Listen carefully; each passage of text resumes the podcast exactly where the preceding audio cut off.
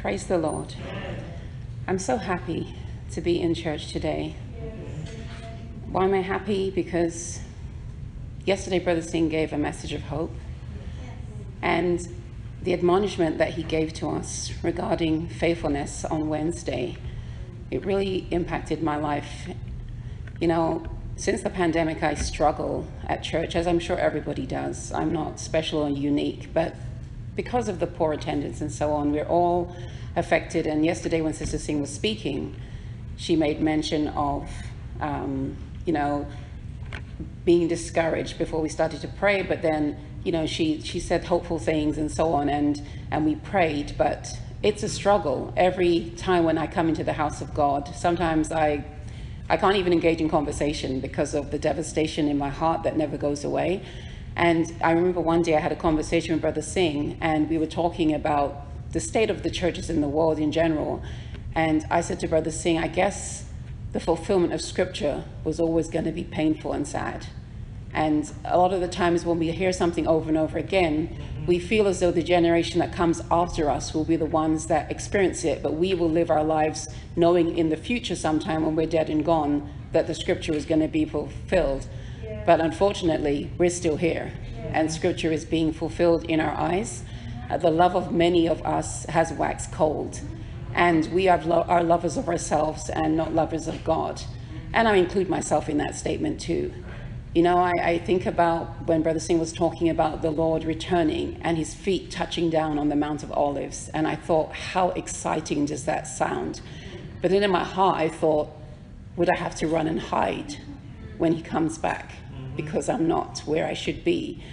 And, you know, I, I look over these lessons that we've had over this past year, admonishing us about prayer, about faithfulness, about whether we are going to be, we have that that spirit in our lives that is that that transformation where the spirit of Christ should be seen more in us than it was when we first were here whether we can recognize that growth in us and mm-hmm. and you know it, it concerns me it concerns me and when I see the church shrinking globally not just in this assembly I realize that we're living in exciting times because Jesus is coming back and he's coming back for a church without spot or wrinkle but will he find, is it favor? The scripture says, Brother Singh, will he find favor when he, faith when he returns?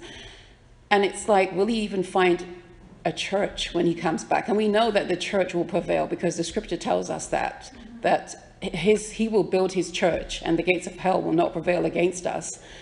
But as I come here week after week, sometimes, like when Brother Singh asked me if I would say something, I was like, I hope I don't have to testify because I don't have the strength to testify because of the sadness in my heart. And it's just a burden, you know, the burden of my own unfaithfulness. You know, I'm at that point in my life where I'm pre retirement, where you become more successful in life and you become busier because most people at the end of their career tend to be more successful, more busy, and so on. And one day I was talking to myself and I said, Are you going to put the, the giver of the blessing on a back burner? and give yourself to the blessing instead of so God has you work hard your life and God has blessed you at the latter days and then you put God in the garbage basically and run to the thing and become distracted by this the, the weights and the things of this life and you know saints we are in a really good place but we're in a terrible place we're in a place where the the spirits of just men are being made perfect, but at the same time, that journey is very, we need to find ourselves here in order for that to happen. But you know, Brother Singh, these messages that you've given to us about the faithfulness, can the faithfulness of God be found in us? And when we talked about the names of Jesus and how he's faithful and he's true. And can I say that about myself? Am I faithful and am I true? And you know, I find myself so unworthy. And I look back, when we come into church, a lot of times we look back. You remember when we used to have a full house? Sister Evans was saying last night, this place used to be packed out.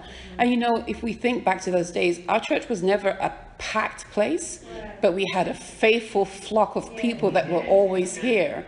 And now we're in a time where we have let other things take priority over God. And I'm not here to preach to anyone because I, like I said, I am in the same basket of unfaithfulness, undeserving and everything. But, you know, sometimes, like, sometimes I look at my life and I'm the, I'm the last one standing in my family, my home family in the church. And there's a lot of people like that in church where they're the only one that's coming to church. And it takes a lot of strength to walk away from like an ungodly household and find yourself in the house of God. And sometimes when someone says, "Why do you even? Why not? Why not go? Why not just just miss it? Why why not? Why do you even go? Like there's hardly anyone there, anyways." And and when when the naysayers of the devil comes to talk to you and say that, it takes tremendous stress, so tremendous strength, sorry, for you to put that behind you and say, "I'm going to church." But you know, I've purposed in my life that I will be in this church till I die, or die trying to be in this church.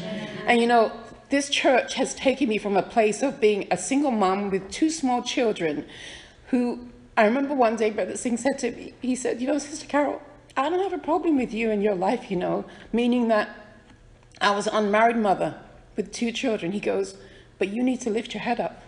He said, because God has redeemed you. You told me that, Brother Singh, in the office one day. You said to me that I was judging my own self and walking like I had something to be ashamed of when God had delivered me from that.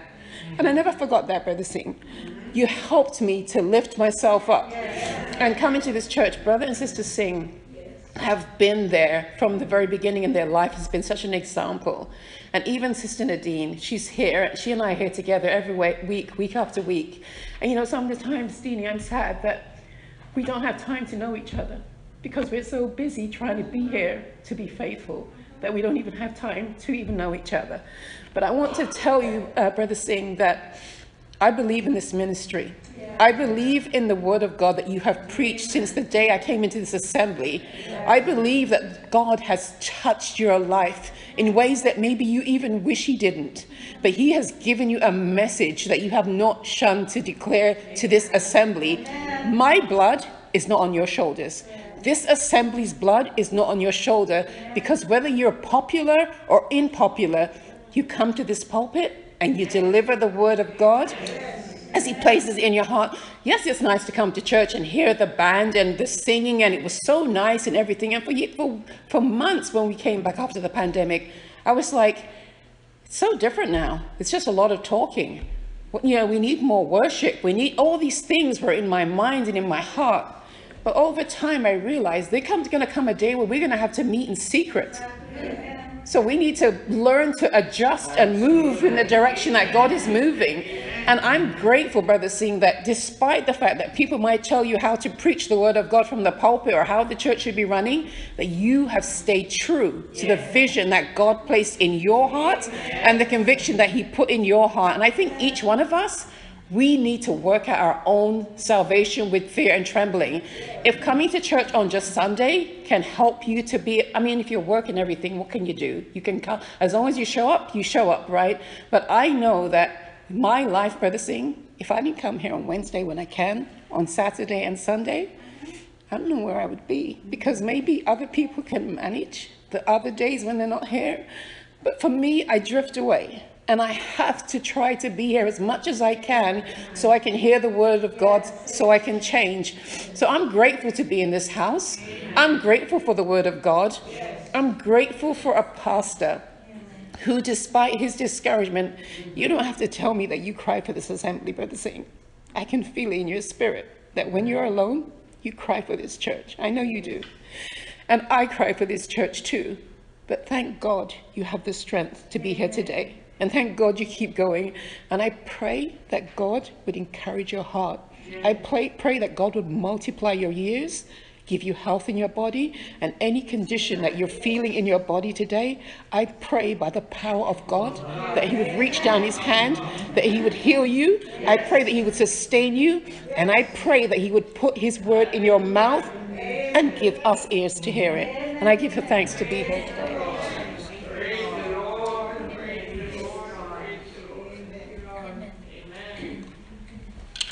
Well, did I ever appreciate those words? I appreciate ever so often when someone gets up, and I normally would do this ask someone to get up, would ask someone to get up to see if their mind and my mind will click together. And they're thinking the same thoughts like I'm thinking. And today I appreciate what Sister Carol said. Um, it is a fact that I believe the Lord brought me into North America and to be a part of this fellowship. I was not fished in, no one fished me in. Um, if that had happened, I'd question my calling. But I felt that the Lord brought me here, and I was in the United States in 1975, March. Um, did not know there was something called the body of Christ. I thought everybody was the body of Christ. And when the Lord brought me into this fellowship, I had to learn a lot of things like doctrines. I had to change my doctrines. Did I believe in the Trinity prior to my coming? The answer is no. Did I believe in oneness prior to my coming? The answer is no. Coming to this fellowship has opened my mind uh, to listen to a few things that made sense to me. And I believe that uh, the Lord has touched my mind since I was a kid, brought me up, and when He brought me into the United States, it was not just to be brainwashed. I was never brainwashed. I never liked anyone to put things into my life that I did not agree with. I'm telling you these things. I'm telling you because I've learned from my youth that God conditioned my mind. And uh, you could not brainwash me. You could not give me a concept and I say, yes. You say, jump, and I said, how high? No. Um, even my greatest teacher, Brother Lloyd Goodwin, did not push me beyond what I wanted to do. See, I was not a pushover, even though I believe in following. I was his best disciple. But I didn't do jump every time he said froggy. He was he's still the greatest man in my life. But I'm not following Brother Goodwin. I'm following the Lord that led Brother Goodwin to teach me. And those days I followed him as he followed Christ. That's my pastor, and that's the way we were thinking. And that's the way my mindset was. And my family would tell you if they come to tell me anything how to run the church, I don't take advice. I listen, but I don't take advice. And some advice is, is good. One time, Sister India and Sister Chandri was giving me some advice. And I said, No, I'll just do what I want. And their advice was good. I should have listened to it. But then there's a lesson you learn in every negative thing that you do.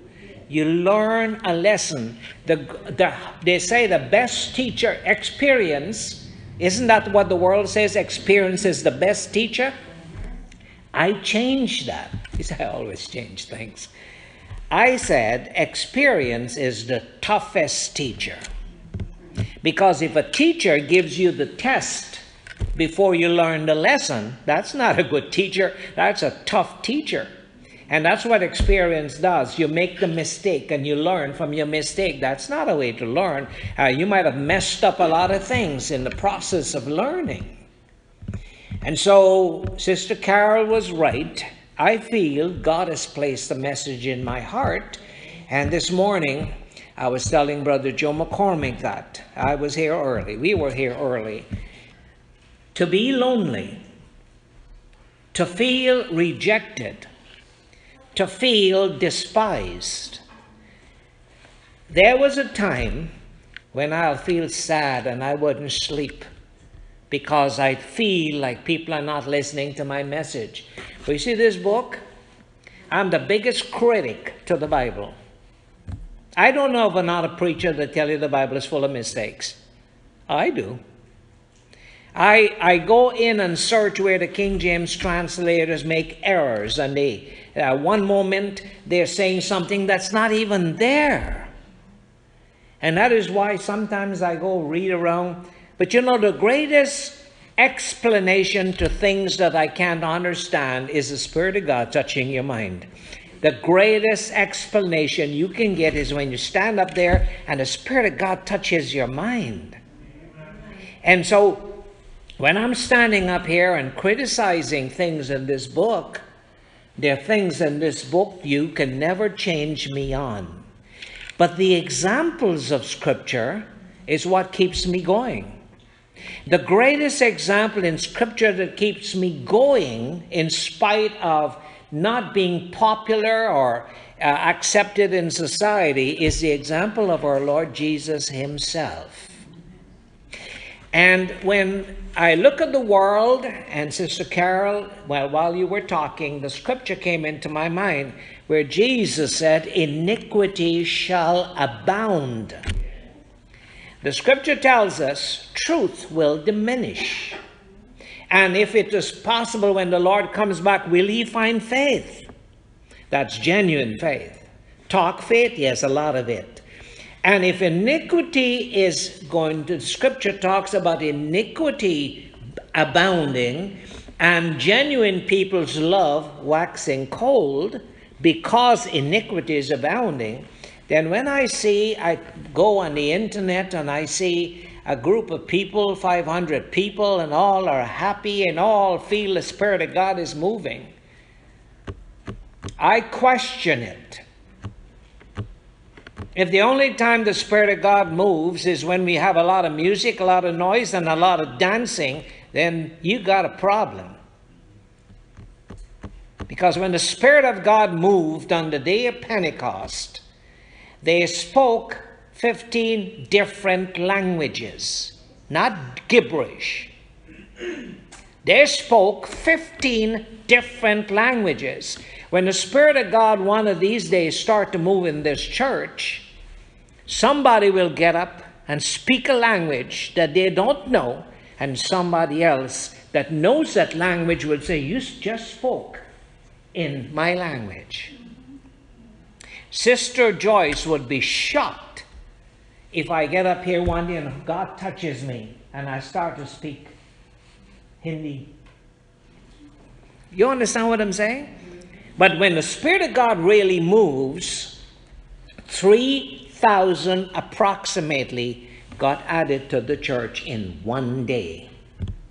Now that's the Spirit of God. When the Spirit of God moves, well, the Spirit of God is moving, let's move. That's not the Spirit of God. The early church did not carry a dance with a music. And on this weekend, I told the brothers I'm not having a Thanksgiving meeting, but they insisted on coming. And I wouldn't be surprised if the city come and tears up the whole street because I was not planning a Thanksgiving. Now we have to do a little special because Brother Antoine is coming and Brother Moses is coming, and Brother Montezir is coming, and Brother Cayo, and somebody else, about five of them coming, and Brother Brinkley is coming. so we're looking at about 10 uh, to 12 visitors coming uh, to be with us, and I have to treat them nice. But you see, in my my feelings, I didn't feel like we should have a Thanksgiving meeting. And uh, we will have Thanksgiving service among ourselves. We can jump over construction and all of that. Uh, but I like the church to be immaculate and wonderful when we have visitors. But when the brothers come this weekend, we have a ministers' meeting. They wanted a ministers' meeting among ourselves. And this is where I will shock them. If they don't listen to me on the internet, I will shock them and tell them what I disagree with that is, uh, uh, that is happening among the Haitian churches, and they might never want to come back or they might be dedicated to what we do. Because what they call the Spirit of God moving out there, you know, it's one to him that called good evil and evil good. That's the only reason why I wouldn't call it. But I see a lot of the flesh. And when their service is made up of the flesh, demons come on in, and the Spirit of God leaves. What goes on in churches today, and they call the Spirit is moving, you're right. Which Spirit? And the devil is transformed as an angel of light and he has perverted worship. And it's all to do with pleasing ourselves and make us feel good, and we've got to jive and we've got to do all kinds of. I don't see that. I feel the Holy Spirit is dove like, and I will never change from that concept. I believe the Spirit of Jesus is gentle and meek. And that is why the examples in Scripture stands tall to me. And so here in, in, in the most popular scripture in the Bible, Isaiah chapter 53, just a couple verses I want, and I want us to move. In Isaiah chapter 53, Paul, uh, Isaiah is writing, and Isaiah talks about who had believed the report and all of that. And then he says in verse 3, 4 and 5. I want us to use those three verses and then we'll move on. Isaiah chapter 53 speaks of Jesus and it says, He is despised. So, brother Singh, Do you feel despised? A whole lot, almost every day. A whole lot, almost every day.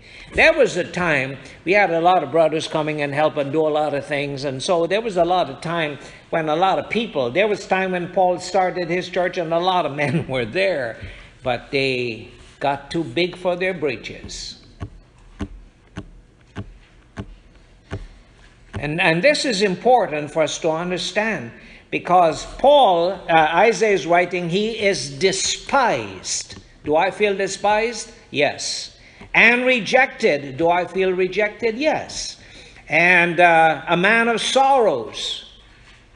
Do I have sorrows? I told you last night in church that I cried for Paul, the apostle. I sat down in my quiet time and I'm thinking how this man walked hundreds of miles to build the churches, and when he got them built and set up, they think he was an idiot. He says, Am I a fool in glorying? He says, I suffer. And you see, the devil, what the devil has done, he has changed the cost of discipleship from suffering to flamboyance and rejoicing.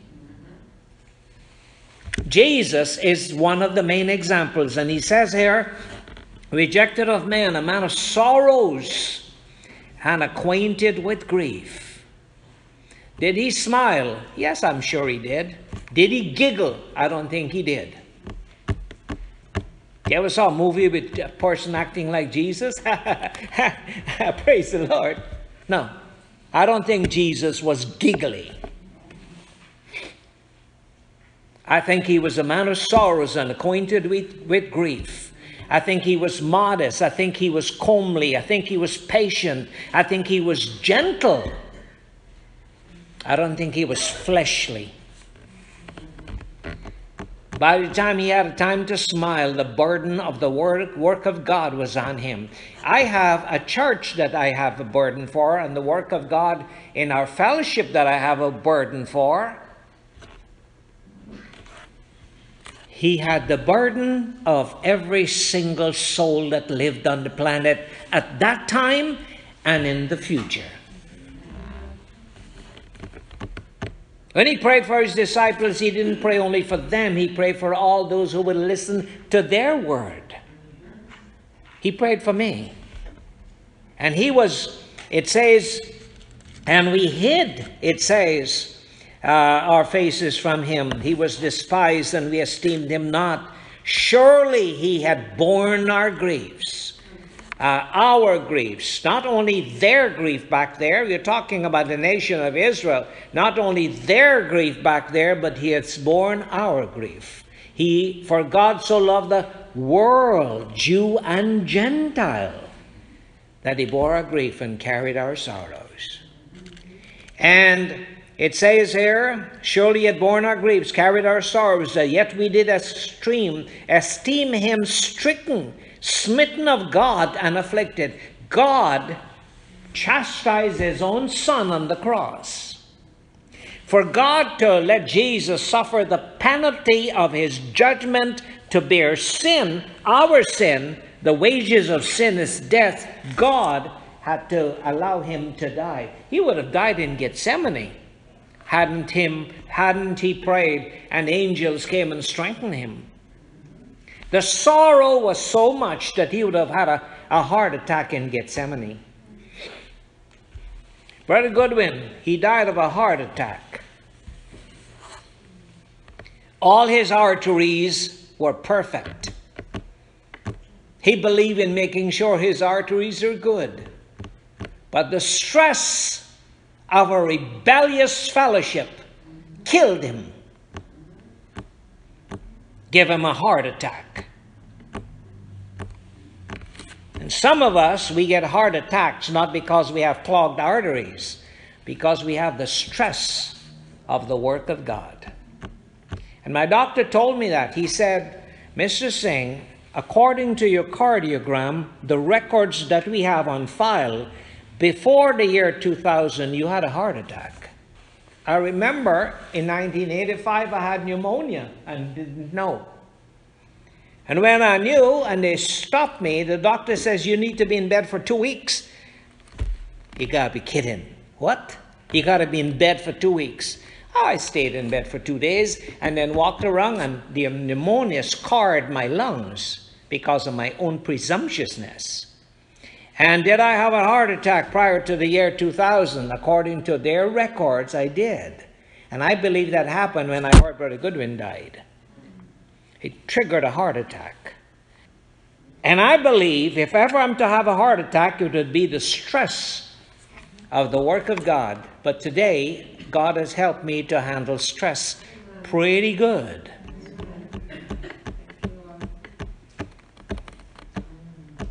What time was here, Brother Joe? I got up at 5 o'clock and came because I did not like how the parking lot looked, even though we washed it yesterday. But I felt like it needed to be washed so your saints can park your car neatly on a clean parking lot. That's not my job. That's serving tables. But where are the men that should come and do that? Where are the men that would see that burden and responsibility? I just wanted the parking lot to look nice because it's God's house and the parking lot is attached to the church. And next week on Monday or Tuesday, they're going to come and start dig up again. But today we have church. And I came there at 5 o'clock. I left home at 5 o'clock and came. Brother Joe got the hose out, got everything, and washed the parking lot one block at a time.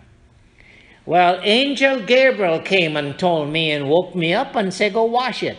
No, I have grown in God that I see things that need to be done. That is why I think I'll be in the resurrection. I think when God is finished with me, I can see a city and govern over it.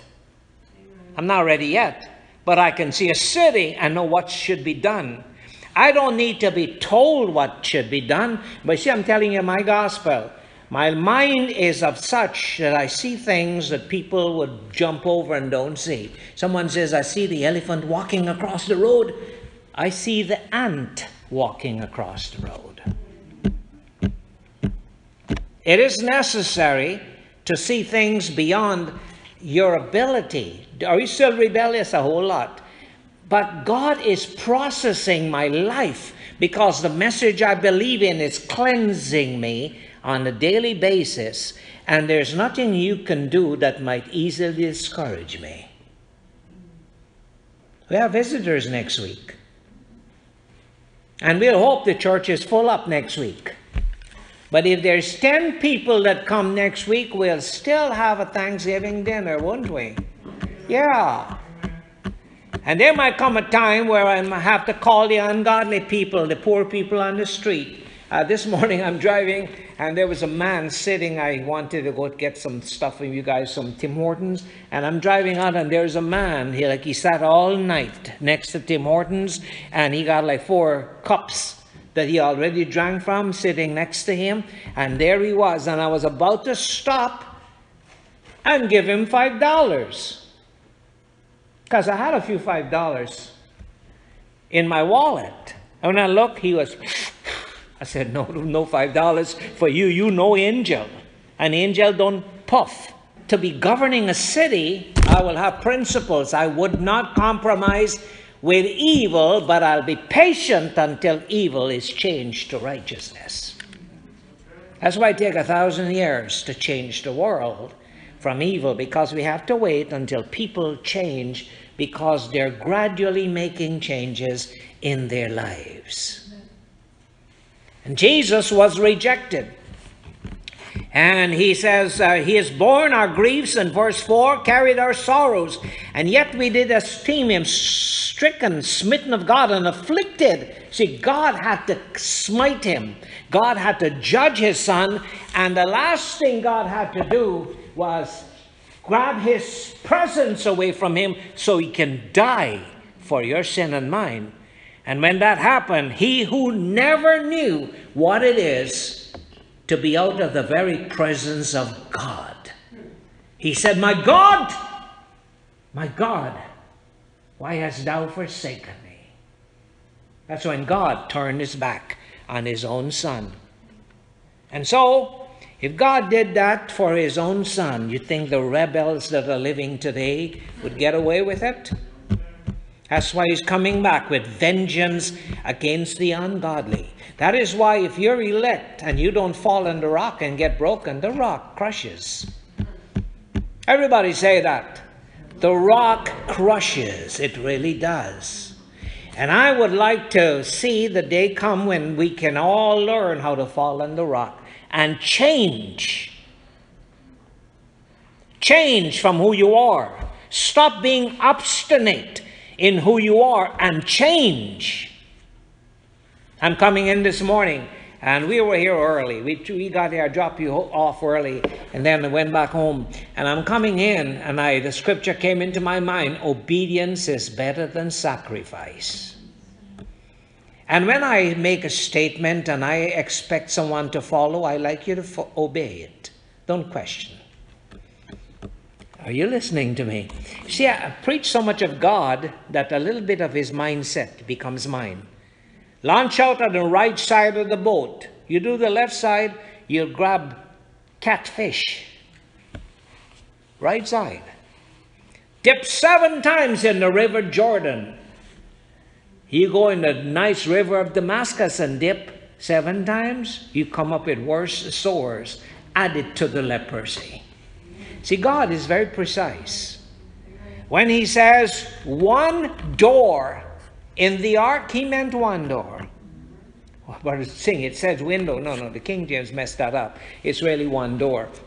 I believe the ark had a lot of windows, but it had one door. The translation messed that up.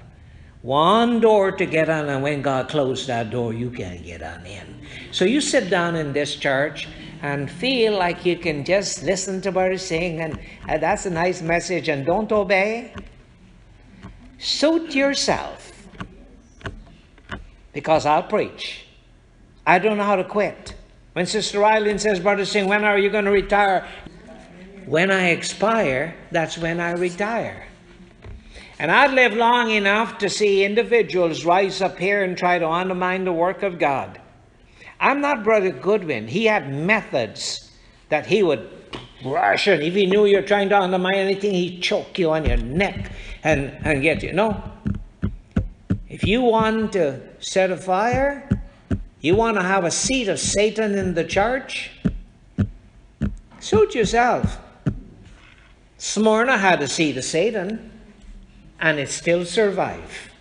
It was still commended because we need heresies to be among us that those which who are approved might be made manifest. And so this Jesus, it says in verse 5, and this is what I love. But he was wounded, he wound, was wounded, he was killed, he died for our transgressions. And he was bruised for our iniquity. See, iniquity is when we come up with our own methods of serving God. When the church service is set up, that we got a form and a form of godliness and we create that, it's iniquity. And in the day we're living in, iniquity shall abound. So when your love wax cold a little, it's because iniquity is abounding. Now we can avoid iniquity abound. Uh, we can avoid the sadness, and we can avoid people leaving the church by making this into a social club. If we make this church like this, the Seventh Day Adventists that use this place on a Saturday, or the Filipino people that will use that, that gymnasium on a Sunday, when you look at them come to church, they all got a platter with food. They go to church for food and then God. The people here on a Saturday come for food and then God. And the ones downstairs, food and then God. While church is going on and the food is not served yet, some of them having coffee at Tim Hortons. Leave the sanctuary, go and sit on a Tim Hortons, have coffee, and then they say, oh, it's time for food. Let's go back.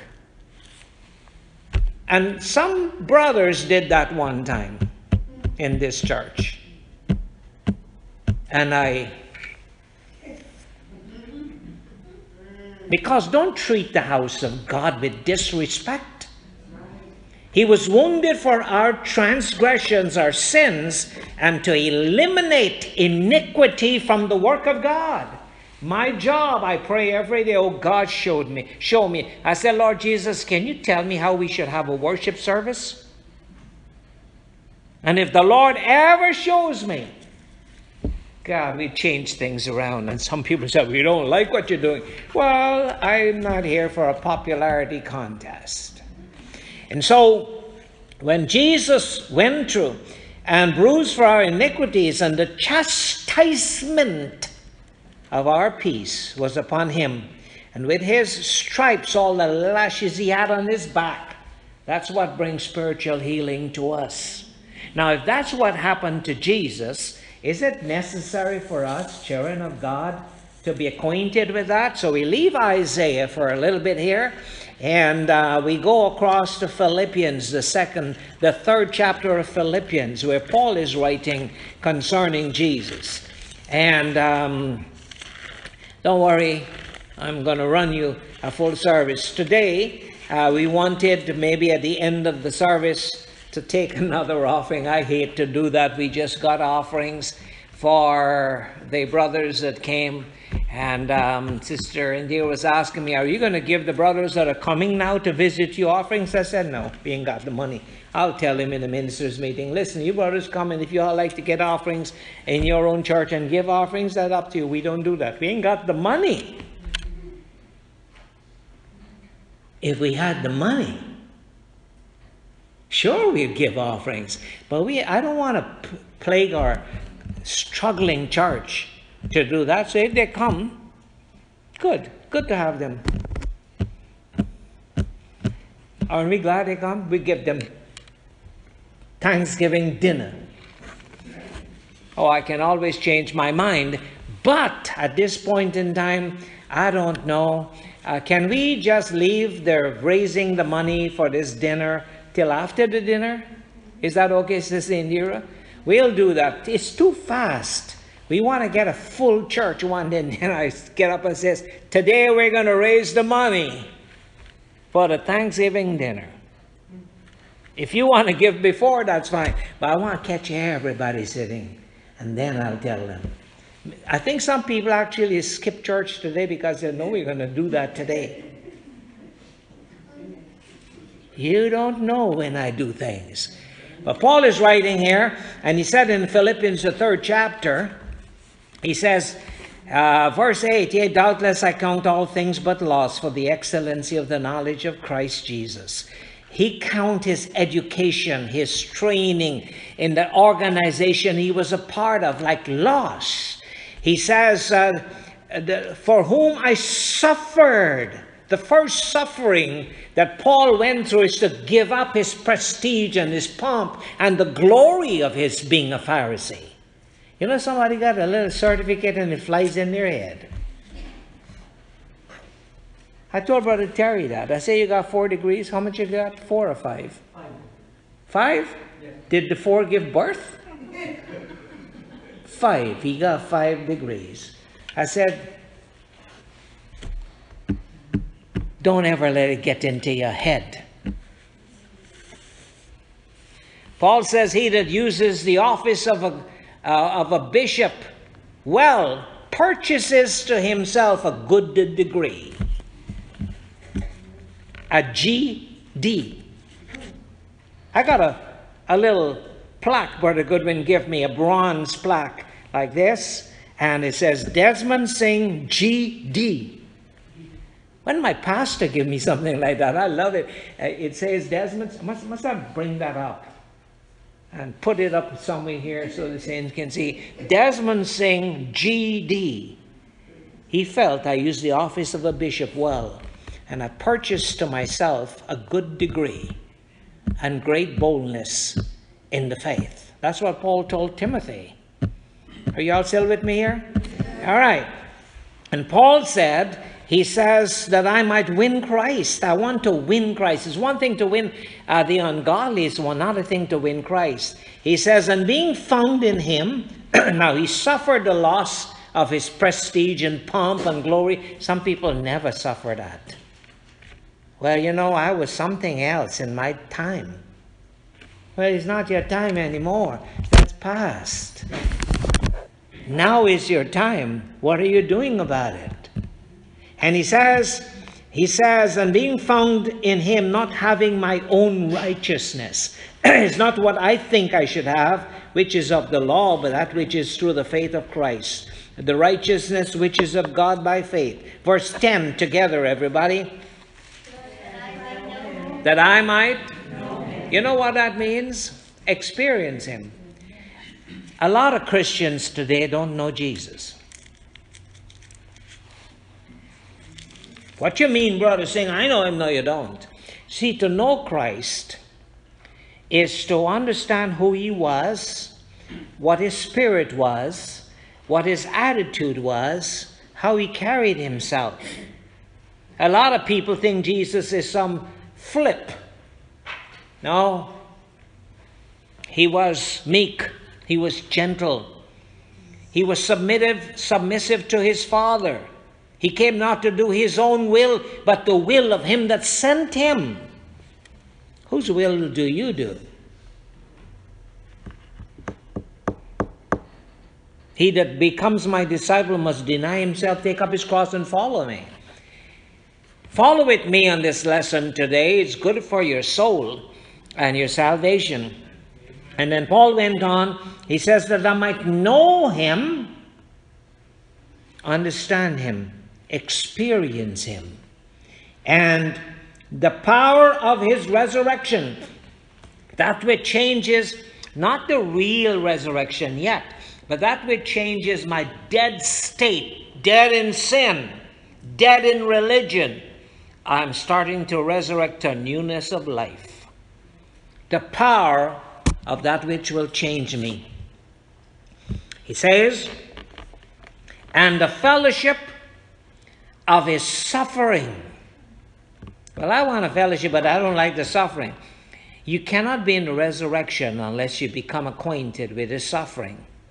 Paul said that. Uh, Paul said that. I'll go into scripture in a minute here. He says, being made conformable unto his death then over, turn a little bit further on here in 2 Timothy with me. It says, therefore, 2 Timothy chapter 2 and verse uh, 11, verse, let me see here, chapter 2, verse 10. Therefore, Paul writes to Timothy, he says, I endure all things for the saints' sake because there's some people that are elect. And I look at Melanie. Hey, Melanie. I look at Melanie, and every time the service gets sentimental or emotional, she comes up for prayer. I go to meetings, and I scarcely see a minister goes up for prayer. Well, Brother Singh, you want to go and let them pray with you? No, I don't want anybody to pray with me. Especially those that didn't pray for themselves in the morning and they're going to lay their hands on my head and pray on my head. No. And when you come to church as an elder, you have to make sure that you prayed and touch God in the morning before you start lay hands on people. But I look at Melanie and I watch her. I open my eyes, look at her, she comes up for prayer, and then she cries. Sincerely weep. And I wonder if God will touch her and increase and perfect her faculties. She might be one of the most dedicated child of God in this church. And that is why we don't know what a resurrection will produce. But the resurrection changes this mortal and gives us immortality. And Jesus said to his people, He says, the drunkards and the harlots will enter into the kingdom before the righteous people in his days. Because they're so caught up in their self righteousness that they don't believe they need God and they rejected the source of life called Jesus. I like to weigh the congregation ever so often, every one of your souls. When I pray for you and I call your name, Sister Dolores, I pray for you. I'm not telling you because I want you to know I'm a praying guy. No. Not every day, but ever, ever so often I pray for the family and then I pray for you. Sister Polly, I stop asking God for miracles in your life. I said, God, give her faith to endure. I love to pray for people. It makes my attitude to those people change. Makes me love them in spite of their hypocrisy. Because I pray for myself Sometimes I just have a morning prayer for myself. God, I'm such a hypocrite. God, I wish I could pray more. God, I wish I didn't have this mindset where I judge people. Please help me, oh God. I ask God to help me every day. Every day I need God to help me. Are y'all listening to me? All right. And Paul goes on here he says, Therefore I endure all things for the elect's sake, that they may also obtain salvation, which is in Christ Jesus with eternal glory. It is a fail, fair, it is a faithful saying that if we be dead with him to the world, to sin, to evil in our lives, we shall also live with him in the resurrection, but starting in this life, we start to live for God. And then verse 12 if we suffer with him, we shall also reign with him. Everybody say, if we suffer with him. As he made sacrifices and he made his, his, dedicated himself to obey his father's will, as we dedicate ourselves, we are suffering with him we shall reign with him when he comes back. The suffering goes along with the reigning. And I'm going to close in, a, in five minutes or so. But do you know that Ezekiel, the prophet Ezekiel, suffered rejection? And the Lord told him, He says, Do you know, Ezekiel, that the people are coming there they're talking about you in their houses. Ezekiel chapter 33. He says in the don't go, don't find that now. I'm running close on time. But he says in their houses they're talking about you. They gossip you. And then when they come, they say, Let's go to the house of the Lord to hear what he got to say. And to the people in Ezekiel's day, the powerful message this man was giving is like a song. God said so. It's like they're listening to a song.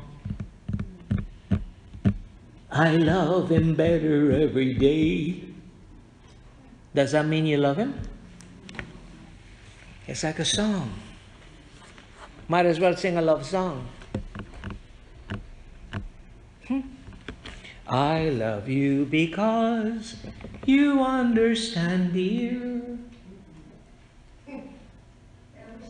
Every Oh, she knows, no? Every single thing I try to do, you're always there to lend a helping hand, dear. Well, I might as well sing a love song than I sing a fantasy song that I don't believe in to God.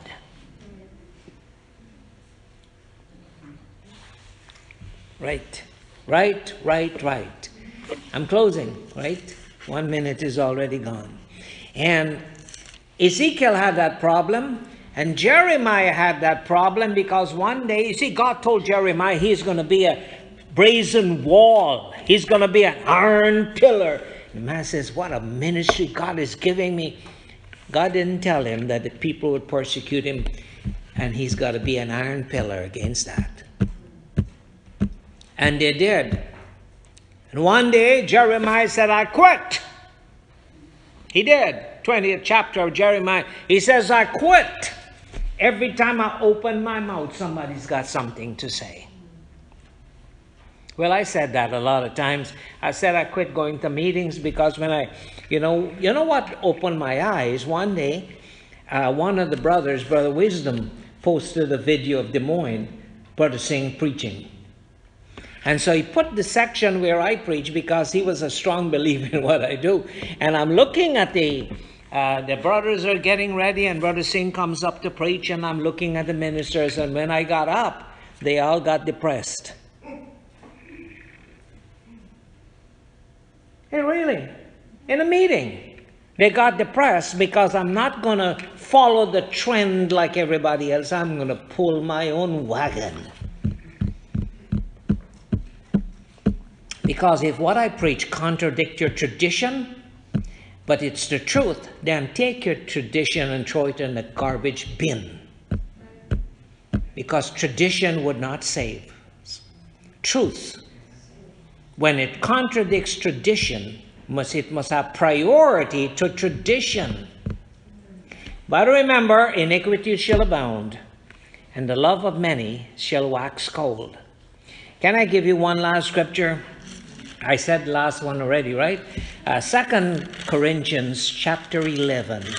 And I'll, I'll finish here. I wanted to go First Corinthians chapter 4, but Second Corinthians chapter 11, Paul is talking about his suffering. And let me see, which one should I use? Second Corinthians chapter 11, or should I use...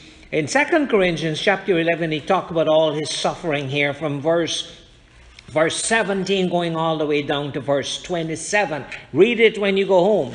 The rest of you turn back now. Let's I prefer 1 Corinthians chapter 4. In 1 Corinthians chapter 4, uh, Paul is writing here, and he said here in 1 Corinthians chapter 4, verse 10, he makes a statement like this. He says, We are fools for Christ's sake. Why would a man think he's a fool for Christ's sake? Because the church in Corinth think he was an idiot. And there might come a time when the people I pastor think I'm an idiot. And that's why a lot of people leave. They leave because they think ah, he's got just brainwashed or something. When I preach the truth, it sets the elect free. When I preach the truth, truth either make you mad, make you sad, or make you glad, or change your life. When truth does not set you free, then you're just hanging in until truth knocks you out. So, whether it was Paul or any one of the apostles or any one of the prophets, they were all rejected. Every single one was rejected. And in this age that we're living in, I would not be surprised I've already made my mindset. I won't be surprised one day the whole church comes and says, We come against you, and they fire me. But if you didn't hire me, you can't fire me. But if all the apostles and all the prophets were rejected, what makes me think what I have to say would be accepted? Because iniquity shall abound, the love of many shall wax cold. And I would not stand five minutes of sitting, as, uh, being in a church service where everybody's going hog wild. And they call that the Spirit of God. I would leave. And maybe I'm rebellious. And Paul said, he says um, in chapter 4, he said in verse 12, I labor working with our own hands. He said we labor. We are counted like fools in the sight of the saints, and but we labor with our own hands. Uh, being reviled, I was thinking this morning as we are doing the parking lot that if Paul was the pastor for this church, he'll also be doing the par- parking lot. Because he worked with his own hands to keep the work of God going. And that is sad. It is sad. Because if he was here, that's what I'm thinking, Brother Joe, while I'm washing.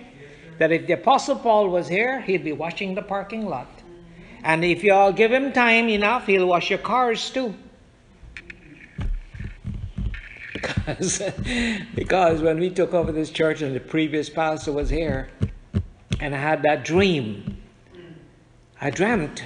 We didn't buy it yet, but I knew we were going to buy it because in my dream I dreamt we bought a church, and the pulpit was at the back there.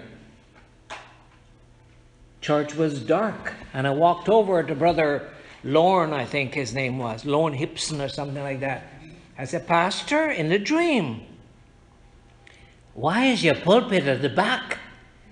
He says, The people love it that way. I said, Why is the church dark? He says, The people also love it that way. So, what the people wanted, the pastor gave them. What you want, if it dis, if it does, if it goes contrary to the word of God, I'll never give you. I will trust God that He give me enough strength to preach the gospel and die doing it. And verse 12 labor with our own hands, being reviled, we bless, being persecuted, we suffer it, being defamed, we entreat. We are made the filth of this world by the people. He says, and we are the offscourings of all things unto this day. I write not these things to shame you, but as my beloved sons, I'm writing to the church at Corinth to warn you. Can you believe the people in the church treated Paul like a dog? Sister Carol, your testimony was right on the money. The only thing is, because I read about Paul, because I read about Jeremiah, because I read about Isaiah, I'm never surprised at rejection. I get shocked when somebody show up to work. Please don't give me a heart attack. People love themselves more than they love God in these days. And Paul went on to say, and I'm closing with this verse, he says, But though you have 10,000 instructors, though you have ears to listen to everybody yapping in the ministry, he says, I want you to understand you have only one Father. You have not many fathers. He says, For in Christ Jesus I have begotten you through the gospel. Wherefore, I'm begging you, follow me. I'm closing my Bible and I want to tell you something. You want to serve God effectively? Follow me. Don't busy yourself following everything else. Follow my ways, which be in Christ. Let us pray. Father, we thank you, Lord, for this another day in your house. We pray that these words that we have heard today would sink in our hearts, Father, and change our lives. Please, O God, help me to be faithful. Help us to be faithful even unto the end. In Jesus' name. Amen.